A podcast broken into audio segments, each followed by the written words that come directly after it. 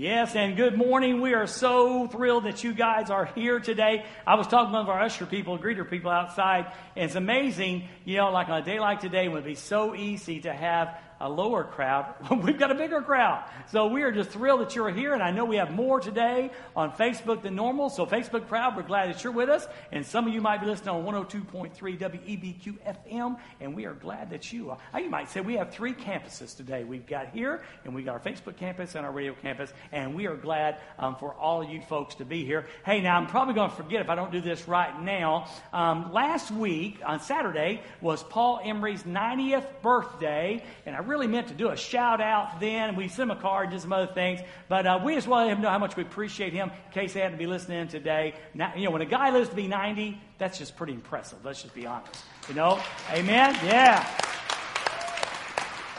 And almost as impressive is the fact that my brother Brent is 58 yesterday also. So we want to give him a big woohoo! Yeah.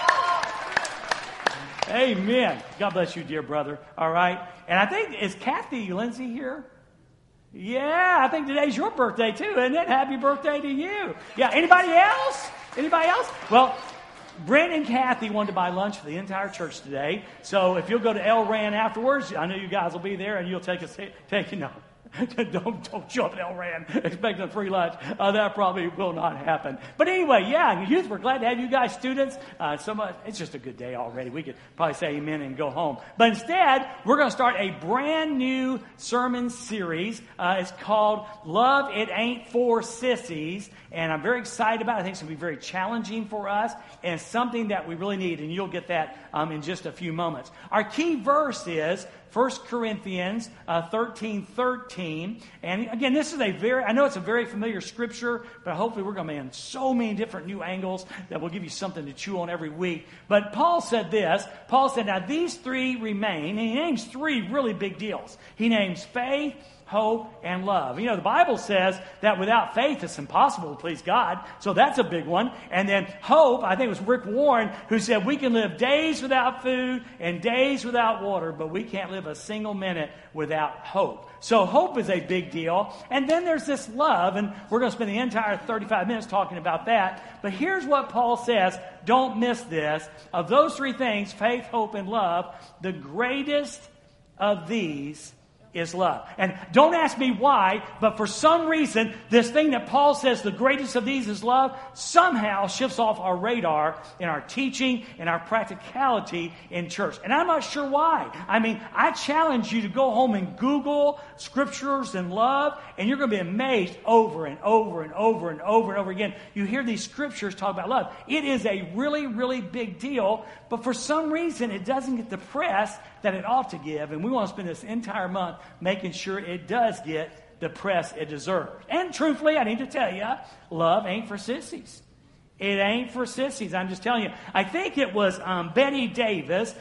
That probably ring a lot of bells for any of you guys, but but and really not for me either. She was an actress back in probably the 40s and 50s, but she's kind of accredited with saying, "Growing old or old age ain't for sissies." And sister, I agree with you there. But you know what? A lot of things in life ain't for sissies. Um, marriage ain't for sissies. Parenting ain't for sissies. Uh, kids, you know, loving your parents, that's not for sissies. Um, being, being an effective boss ain't for sissies. Serving the Marine Corps, not for sissies. There's so many things, but here's what I've discovered. You know, that anything that involves people ain't for sissies. And then you come along and we talk about what the Bible says about dealing with people as Christ followers. And guess what? It truly ain't for sissies. Now, the sermon title um, you'll see it actually has two meanings today. Mr. Fix It. Um, the first thing, you know, was when I was uh, first became a dad, you know, being a dad was cool. And, and Rebecca was three or four. And it, when it started, maybe Jennifer was like three and Becca was four. And, and they, they would bring broke things to me. And they would come and they would bring a toy, a, a, a, bar, a baby doll or Barbie doll whose arm had fallen off, you know, something. And, and they would say, Daddy, fix it. And you know what? I was pretty good at it. I mean, it may take some duct tape and super glue, but I could get that arm back on old Barbie. You know, she didn't have to go through life one arm. Um, but one day, one day, I'm pretty sure it was Becca. There was actually two instances, but I think this was Becca. And Becca uh, came out, I think I was out in the garage, and Becca came out, and she had taken scissors and just like whacked her hair right here. I mean, like, kind of like mine, you know, kind of like that. And she said, Daddy, fix it. And I said, Can't fix that, honey. Only time, only time's going to fix that one. Can't fix that. See, you know, Daddy, Mr. Fix It, had its limitations. And then when Faith came along, and then slowly the other grandchildren, you know, Faith would bring something, you know, and say, Papa, can you fix it? And I became known as Ask Miss Judy, she'll tell you, Mr. Fix It. I think the last time I remember, it was not too long ago. Grayson, my youngest grandson, you know, brought in and he had got a Happy Meal or something, you know, one of those cheap toys, and the head had fallen off or something, you know. And I was able to put it back together. And he got that wonderful look in his eye. You know, Mr. Fix It came through again. Well, that's really what love is. Love is, in the Bible, is this idea, this concept of Mr. Fix It. Now, now the scripture is 1 Corinthians chapter 13. We know a lot about that. But do you know why we have 1 Corinthians 13? Why do we have it? Well, here's, here's the secret answer nobody knows but me, okay? See, the Apostle Paul knew that one day preachers would stand up before wedding parties and they need to have something to say about love. And so Paul wrote 1 Corinthians 13 just for weddings. How we preachers could stand up and say, you know, the uh, secret to marriage is love, and God has this kind of love, and, and here's what it is love is this, and love is this. And so he knew that, and so he said, you know, I better put this in the Bible so later on preachers like Dwayne could use it. And, and, then, and then we didn't stop there. He thought too, he said, you know what, it makes a great funeral scripture. Especially when you have somebody married 45 or 50 or 55 years, and you can say things like, you know, uh, you know, these, this couple, you know, stayed together for five decades. They're a, a wonderful biblical example of love. And here's what that love looks like. Love is patient and love is kind. And we go and talk about that. Uh, you know that's not why he put it in there, right? But do you know why he put it in there? Well, our, our teaching point will tell us, our intro will tell us, you know, see, Paul wrote 1 Corinthians to the Corinthian church, and he wrote 1 Corinthians 13 to the Corinthian church, and here's why. Corinth had problems. Corinth had problems. He did not. He did not put 1 Corinthians 13 in the letter we call 1 Corinthians as a hymn of love. Um, he, he didn't write it as a beautiful poet, poetic writing. No, he wrote it because Corinth had problems. What kind of problems did Corinth had? Well, you know, they were they were abusers. Um, they they abused worship. Um, spiritual gifts were really important to them, and boy, they abuse spiritual gifts. They've abused the Lord's Supper, Chris. I mean, they to them, here's how they did. They must have some Baptist blood in them, you know, because here's how they did the Lord's Supper. They actually would have potluck, and I'm not being funny. They would have potlucks and bring all this food to the table, and then they would have this food. But the difference is, you know, you ate your potluck. Okay? So if you came to church that day without potluck, you didn't get to eat. Isn't that crazy? I mean, it sounds probably better than, than our juice and bread thing as far as eating goes, but it's such a, a horrible abuse of the Lord's Supper. Well, they did that. They were abusers. Um, they were envious. Um, they were selfish. They were selfish. Um, they filed lawsuits against one another. You know, you go down to circuit court and there's half the church um, sitting there. Um, they had leadership division. There's this guy named Apollos, and some of them liked Apollos, and some of them liked Paul, and they were divided and fussing over the kind of leadership that they had. They were very impatient um, with one another. Um, they had this deal with sin that they kind of liked it more than they should have, and they overlooked it in the church and things like that. And so, so all of this was going on, okay? And, and the bottom line is it was one hot mess. It's just one hot mess. So Paul said, this is it. Paul said, we need a Mr. Fix It. And the fix he came up with is 1 Corinthians 13, the story of this love. Well, here's the deal Corinth had its problems, and you've already read the slide probably by now, but so do we. The church um, has long had issues Western, really in Western culture, had issues, okay? Um, probably in the 40s and 50s, life was pretty good. Culture and the church meshed, as I told you. Uh, the same values that the church had kind of lined up with, with culture in those days. The things that, that the, the church said were wrong, culture said was wrong. Not always, but you know what I mean? It kind of lined up. But then slowly, some things started coming into the church that caused problems. In fact, it caused war. And, and the first one we had was the translation wars. You know, back a long time ago, basically, there were a couple others, uh, but they were kind of like minuscule. But the King James Version was the translation. I mean, it's all you used. You went to any church, uh, any, any Protestant church, and you had the King James Version of the Bible. That's what you had. And then other translations started coming out. And guess what happened? The people that had been using the King James forever said, Oh, you're less than if you use this. You're a liberal if you use this. And man, translation wars broke out in, in the church. And then, not too many years ago, we had the, and, and, and still, and still, and still have the worship wars. You know, we always sang the hymns out of the book, you know, and the guy would stand up and lead his arm, you know, swing his arm around. And that's what we did. And all of a sudden things started changing. And all of a sudden words appear on screens and guys have drums and guitars and, and the songs weren't out of the hymn book. And it really was a big deal. It became such a big deal that churches would go, okay, we're going to have one service and it's going to be a traditional service and we're going to have another service that's contemporary because we can't agree on worshiping together. So they had different, and that still goes on today.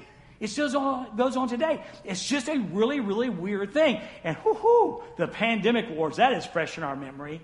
Actually, we're still kind of still in that. Uh, again, I've been, this is my 40th year as a pastor, and I ain't never led through anything like this. I've said this to you many times over the last two years.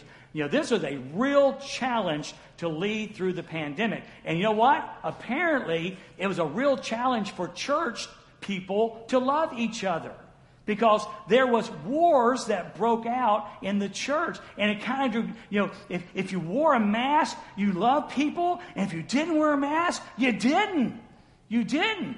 I mean, it was just, it was really, I mean, we were, you know, do we meet on campus or do we not meet on campus? And it really divided us. It really did. And then you throw in the midst of all that, the election and all the political thing, and I won't even get into that. But it was a really, really big hot mess. And just like Corinth ended up in a hot mess, so we ended up with a hot mess. And I will tell you that a lot of this stuff, you know, James, you know, James talked about wars in James chapter 4, verse 1. You know, he said, Where do these wars and these battles come from? And he's talking to, you know, to Christians. And, and the word, and the word wars is what you would think. It was like World War II. It was a state of war. In some churches, states of war were declared against one another. And sometimes, and, and the word there, you know, they had, and you know, where this war and these battles, it was like skirmishes. So, so James, the half brother of Jesus, said, Where's all this coming from? And of course, ultimately says it's coming from us. It was coming from the people of God, okay? But here's the deal. As we know in real war, you know, wars in church, wars leave the church weakened and sickened.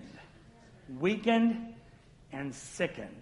Now, James, excuse me, Isaiah wrote a scripture, you know, it's like God's word, and, and he's talking about Israel, but what he writes is something we need to hear. It's Isaiah 1, 5b, and 6a. Write that down. Uh, Isaiah 1, 5b, 6a, and says this.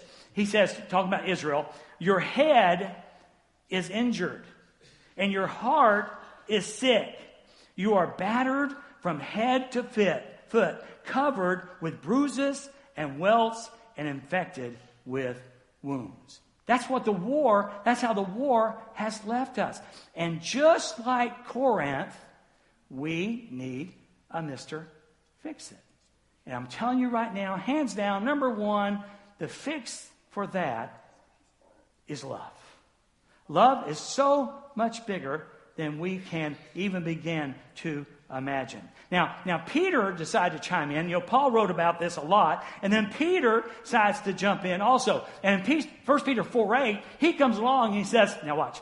Most important of all. So, so Peter says, of all the things I've ever said, okay, uh, all the sermons I've wrote, and, and, you know, in my epistles, the ones I wrote, okay, this is most important of all. Can somebody say most important of all? Okay, now you do understand what most important of all means. Yes, exactly. It means most important of all. So what is he going to say to us? Most important of all, continue, which means they were, continue to show deep love for each other. Woo.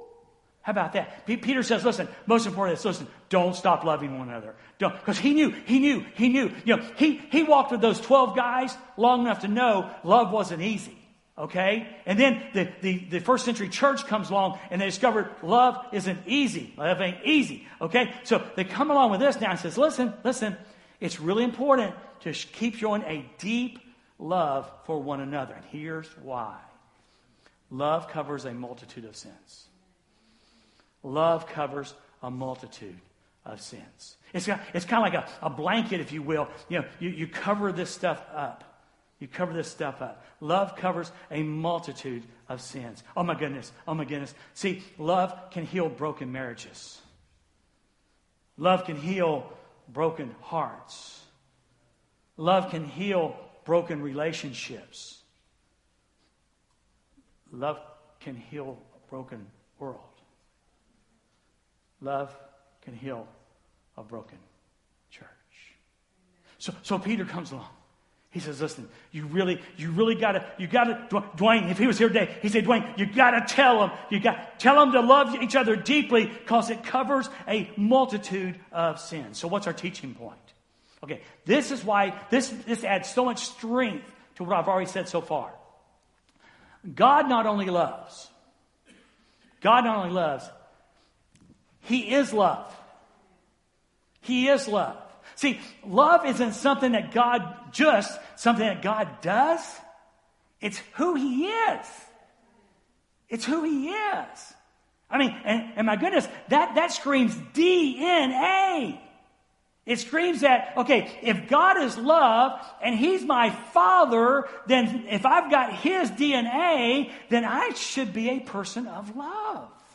How about that? First John 4, 7, and 8 says this, Dear friends, dear friends, here's that word continue again. Let us continue to love one another, for love comes from God.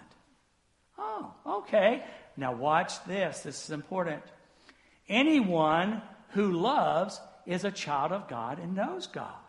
In other words, so, so more than I go to church and that shows I'm, a, I'm, a, I'm one of God's kids, okay? Um, more, than, more than I give money to, to the budget, and so that proves that I'm one of God's kids. More than that, more than that. Um, even, even more than the things we do, like ministry and stuff. Okay, so I'm a child. No, no, no. He said, he says, listen, um, the, anyone who loves is a child of God and knows God.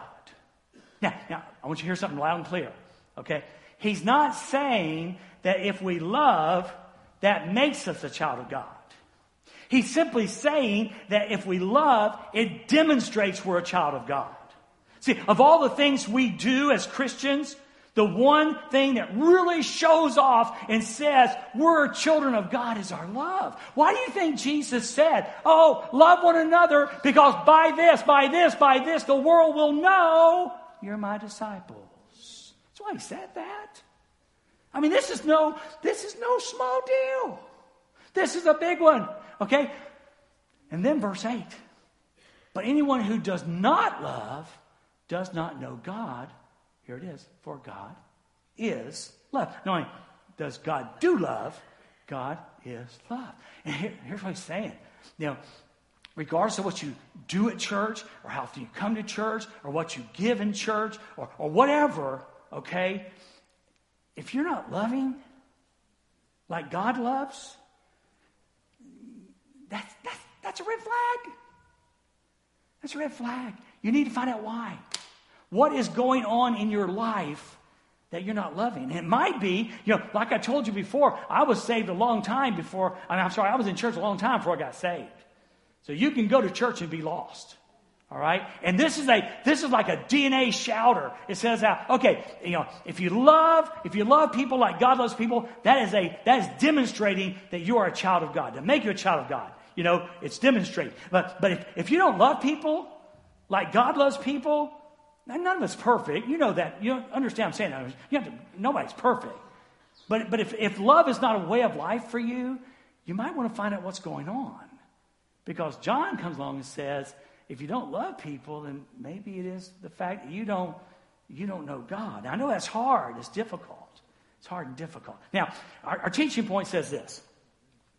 We often say, you know, well, what if? You know, what if this? Or, or um, well, if that is so, or, or if that is so, or what about? We want to what about? Yeah, you don't understand. You're telling me to love him, but, but what about what he did to me? You, you tell me to love my husband, but what about the fact he's the worst husband in the world? Or to make you men feel better, she's the worst wife in the world. And I'm telling you, if my kids, if I could take them back to Walmart, I would. And I know you guys, you some of you would say, I won't take my parents back to Walmart. What about all that, Dwayne? No, no, no. See, despite all that, when compared to love, all the ifs come up woefully short. There's not one thing you can name. Ooh, they didn't get this in first service. There's not one thing you can name that gives you a pass, a buy on loving someone. Not one thing. Love, and I've said this a couple, I'm going to say it several times today. Love is not a slideshow, um, a sideshow, a sideshow on the Christian stage. It is the main event. That's why, you know, we should teach doctrine, yes. We should teach theology, yes. We should memorize scripture, yes. All those things, yes, yes, yes. But the main thing on the stage is love. See, theology is easy. And maybe why it's catching on so big. We, we love to do things in church that are easy. Learning doctrine, learning theology, learning the Bible, learning those things. Those are, those are things that are easy. It's easy to go to church. It's mostly tolerable to go to church. This ain't easy, but it's a big deal. And you know why? You know why I can write truthfully that it is the main event? Because God is love. That's why. That's how come I know He's, it's the main thing because God is love. So that brings us to 1 Corinthians 13 1. And Paul starts out by demonstrating what I just said. Love is the main thing. Love is the main thing. It's what he, what he brings, brings out. Now, you know, somewhere Paul, I don't remember he wrote, but, but Paul wrote and said, I am the chief of sinners. He, I mean, he said that by himself. I'm the chief of sinners. He probably said because he killed Christians before he came one. Okay? But argumentatively, Paul is also the chief of Christians. I mean, he wrote a chunk of the New Testament. Okay? He wrote some things that were like crucial things in the, in the, in the Word of God. Okay? So he may have been the chief of sinners, but he was also the chief of Christianity. And so what he's about to say then, it really carries a lot of weight. And here's something I didn't I knew it, but I didn't think about it, was that Paul writes this in first person. He, he doesn't he doesn't say, if you could speak all men's he said, if I. So he makes it personal. He brings it home. Here's what he says. If I could speak all the languages of earth and of angels. He said, if I could speak all the languages of man and of angels, and this is really important because in Corinth, that man thing, the language of man was like valuable. It was like valuable. If you could, you know, if you're a great orator and you knew multiple languages, that was valuable in Corinthian culture. So Paul says, you know, if I knew all those languages and of angels, you know, did you know Paul said in 2 Corinthians that he says, I'm glad I've spoken in tongues more than any of you. So he was, he was a man who spoke the language of angels. And they knew that. They knew that. So, so if I could, and by the way, that was one of the things the Corinthian church loved to abuse. Loved to abuse. So he says, if I could speak all the languages of men and of angels, but I didn't love others, he said, I would only be a noisy gong or a clanging cymbal. If I had the ability to do all of that, all I'd be is a noisy gong or a clanging cymbal. I said in first service, I'll say it again now. I really like David's guitar playing. I mean, I, he gets into it and he's good at it. I think he's good at it. I love it. But I'm not a big fan of cymbals or gongs. I mean, you know, if, if I if I want to relax, I would sit down. I'll go home and say, "Hey, uh, Alexa, play soothing guitar music," and I would listen to some guy or some gal, you know, strums the guitar. It's just soothing. I rarely sit down and go, "Alexa, play the gong." Bong! I don't do that. Uh, uh, Alexa, play the cymbals. Shoo! No. See, they're noisy. They're essential sometimes in music, but they're noisy and they don't last. Boom, and they're done. Boom, and they're done. The guitar strumming lasts. And Paul says, if I was like that, all I would be is a, a flash in the fire.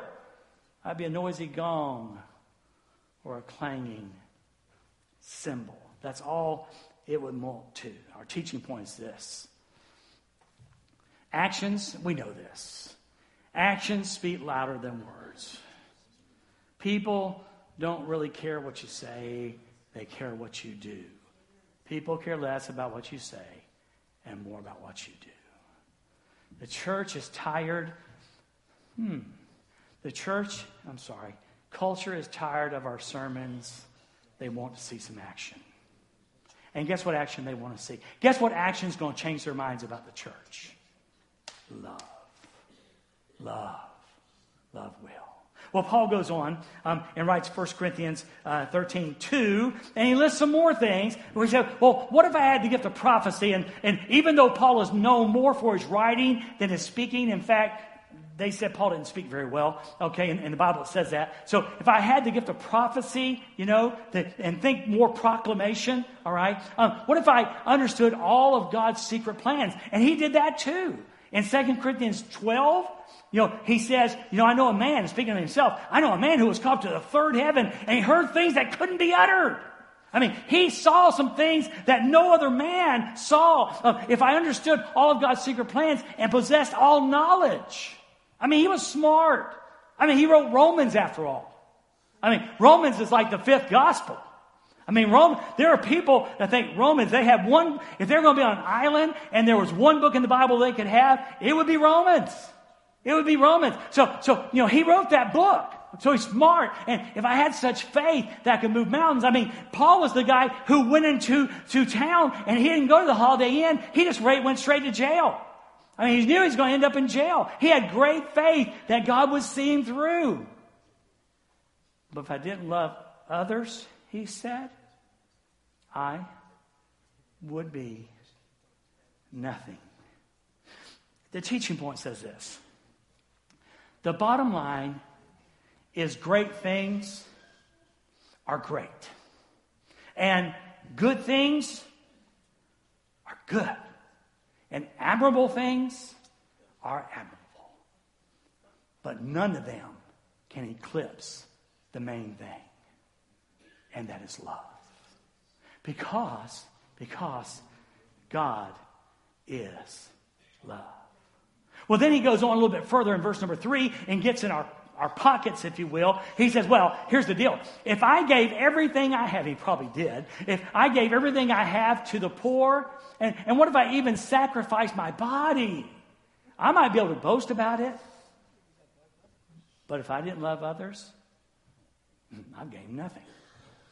What? What? You, you mean if Paul was the biggest giver in the church and didn't love people, he said it'd be nothing? If, if Paul was willing to martyr himself for the cause of Christ and didn't love people, it would be nothing. That's exactly what he says. See, it matters that we love, and it matters why we love.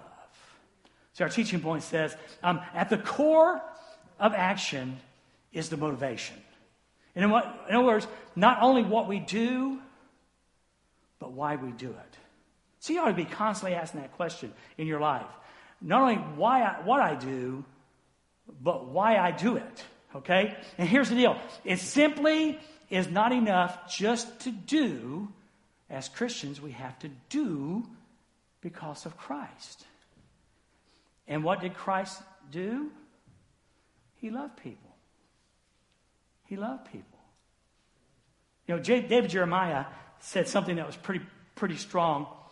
He says it's possible to be at the, and certainly he's at the top of his Christian service. It is possible to be at the top of Christian service, to be the best worship leader, to be the best pastor, to be the best teacher, to have the best ministry, to have the largest church. It's possible to be at the top of Christian service, respected and admired, and not have that indispensable ingredient. What is that? By which God has chosen to work in his world today. The absolute, sacrificial, agape love of the eternal God. More important than titles, more important than ministries, more important how big your ministry is, how many people you preach to, how many people you teach to. More important than all of that is this absolute, sacrificial, agape love of the eternal God. I would rather be known as a church that loves people and loves God than being the biggest church and the richest church. Amen? Amen. It's that valuable and it's that important to us. So, at the core of that is why we do what we do. And then, we'll go through this real quickly. And, then, so we get here, okay? And this is where he starts describing love. Okay? He talked about, well, if I do this and didn't love people, it doesn't matter. And here's what love looks like. He starts getting his paintbrush out and he starts painting on the canvas what love is like. Love is patient. I love this one. You know what it means? It means that you can be wrong and not retaliate. Well, that'd be good marriage. Hey, kids, students, that'd be good for you. It's good for all of us. Patience is the ability to be offended and not retaliate. Um, kind, merciful, generous in, in replies and support. Be kind, generous. Um, and then he gives us these things. There's like five things, and I'll sum up in one word just a moment. Love is not jealous. Uh, it's not boastful. It's not proud. It's not rude. In fact, it does not demand its own way. We know about that, don't we? You know what I would summarize all that with? Others. Others. We put Jesus first, we put others second, ourselves last. It's a new way of spelling joy. Jesus first, others, and then yourself. Uh, Paul says, love puts others before ourselves. Um, love puts us at the back of the line. Love means you hold the door open for the 30 people who's coming through. You don't bust through to the front of the line. That's what love does. It's not, in verse 5b, it says, it's not irritable. It's not irritable. You know what this one means? It's, um, it's not touchy. It's not sensitive to slights. My mama used to go to church. She'd come home and say, I don't know if I'm going back or not. Mama, why are you not going back to church? Because she didn't say hello to me. Uh, t- this is true. He didn't say. We all laugh at the one where, well, I don't know. The pastor didn't shake my hand today. Well, well, love is not sensitive to slights. It's not touchy. It, it allows you not to be the person. You know, there's some people you got to walk on eggshells around. Well, love doesn't worry about it. It, takes care of that. Um, it, it keeps no record of wrong. Clara Barton, she's one of the founders of the American Red Cross. Um, she was asked, she was once viciously attacked. Now, I believe that's verbally and emotionally, okay, not physically. Uh, Claire Barton was once viciously attacked. And when, when asked later she remembered the incident, she said, No, I distinctly remember forgetting it. Wow, is that good or what? I distinctly remember forgetting it. It keeps no. How would that change your marriage? How would it change your marriage that, that when your wife messes up, guys, say, I, I flipped it for you guys, you know, your wife messes up and she sincerely apologizes, what would it be like in three weeks? She didn't go, yeah, do you remember when you did that? Do you remember when you treated me that way? It keeps no record of wrong. That's so godlike. God does not keep a track of your wrongs. By God's grace, you are forgiven. How powerful and how wonderful is that? Now, verse 6, verse 6 um, goes like this You know, it does not rejoice about injustice. This is a good one. It doesn't rejoice when others fail. Oh, come on. You like it. There's somebody in church and you're just a little bit jealous of them. And then they mess up. And you go, I'm so glad. Teach you to be puffy. Love doesn't do that. Love doesn't rejoice when others fail. But it does rejoice whenever truth wins out or when they succeed. Isn't that cool? Love doesn't, you know, doesn't rejoice when people fail, but it does rejoice when others succeed. Is that not a game changer for the church? How incredibly powerful that would be. Well, he kind of summarizes in verse 7 and goes, Well, love never gives up. Um, love never loses faith. It's always hopeful and endures through every circumstance. In other words, it's the song that we sang. It's the song that we sing. Your love never fails. It never gives up. It never runs out on me. You know, I asked myself when I sang that today, what about my love? Because, you know, my love is supposed to be God's love, not Dwayne's. So, does my love fail? Does my love give up? Does my love run out on others? I pray not. See, as Christ followers, His love is our model. What's true of Him should be true of us. Are you seeing how big this is? This is this is a game changer for churches today. So Paul winds up on verse number 8. Here's what he says Prophecy and speaking in unknown languages and special knowledge will become useless. There is coming a time when these things that were so treasured by the Corinthian church, uh, proclamation, uh, speaking unknown languages, and special knowledge, they'll become useless. Look what he says. Love will last forever. Um, there'll be no prophecy in heaven. There'll be no tongues in heaven. There'll be no special knowledge in heaven. But you know what will be there? Our love. Love is one thing we can take with us. And I don't know if you're one of those people, you're a little confused and you go, I can't wait to get to heaven. Every day is a golf day. I can't wait to get to heaven. Going to fish all day. Well, there might be golf in heaven, although I can't imagine it because it causes a lot of people to sin in frustration. So there's probably not going to be golf. And there probably won't be fishing. But let me tell you what will be there the opportunity for us forever to sing of the praises of the one who died for us to love him for all eternity. That's what it's going to be like. But we don't need to wait for that. We need it now. So, can I ask you a couple questions? How's it in your heart? I've been, a lot of songs have been going through my head as I prepared for this. There's an old song, I mean, an old song. You know, how about your heart? Is it right today?